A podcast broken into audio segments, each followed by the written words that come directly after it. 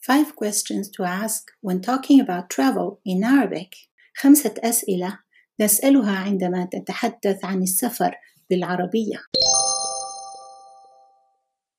1. Do you like traveling? واحد هل تحب السفر؟ 2.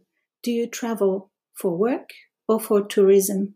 اثنان هل تسافر للعمل أو للسياحة؟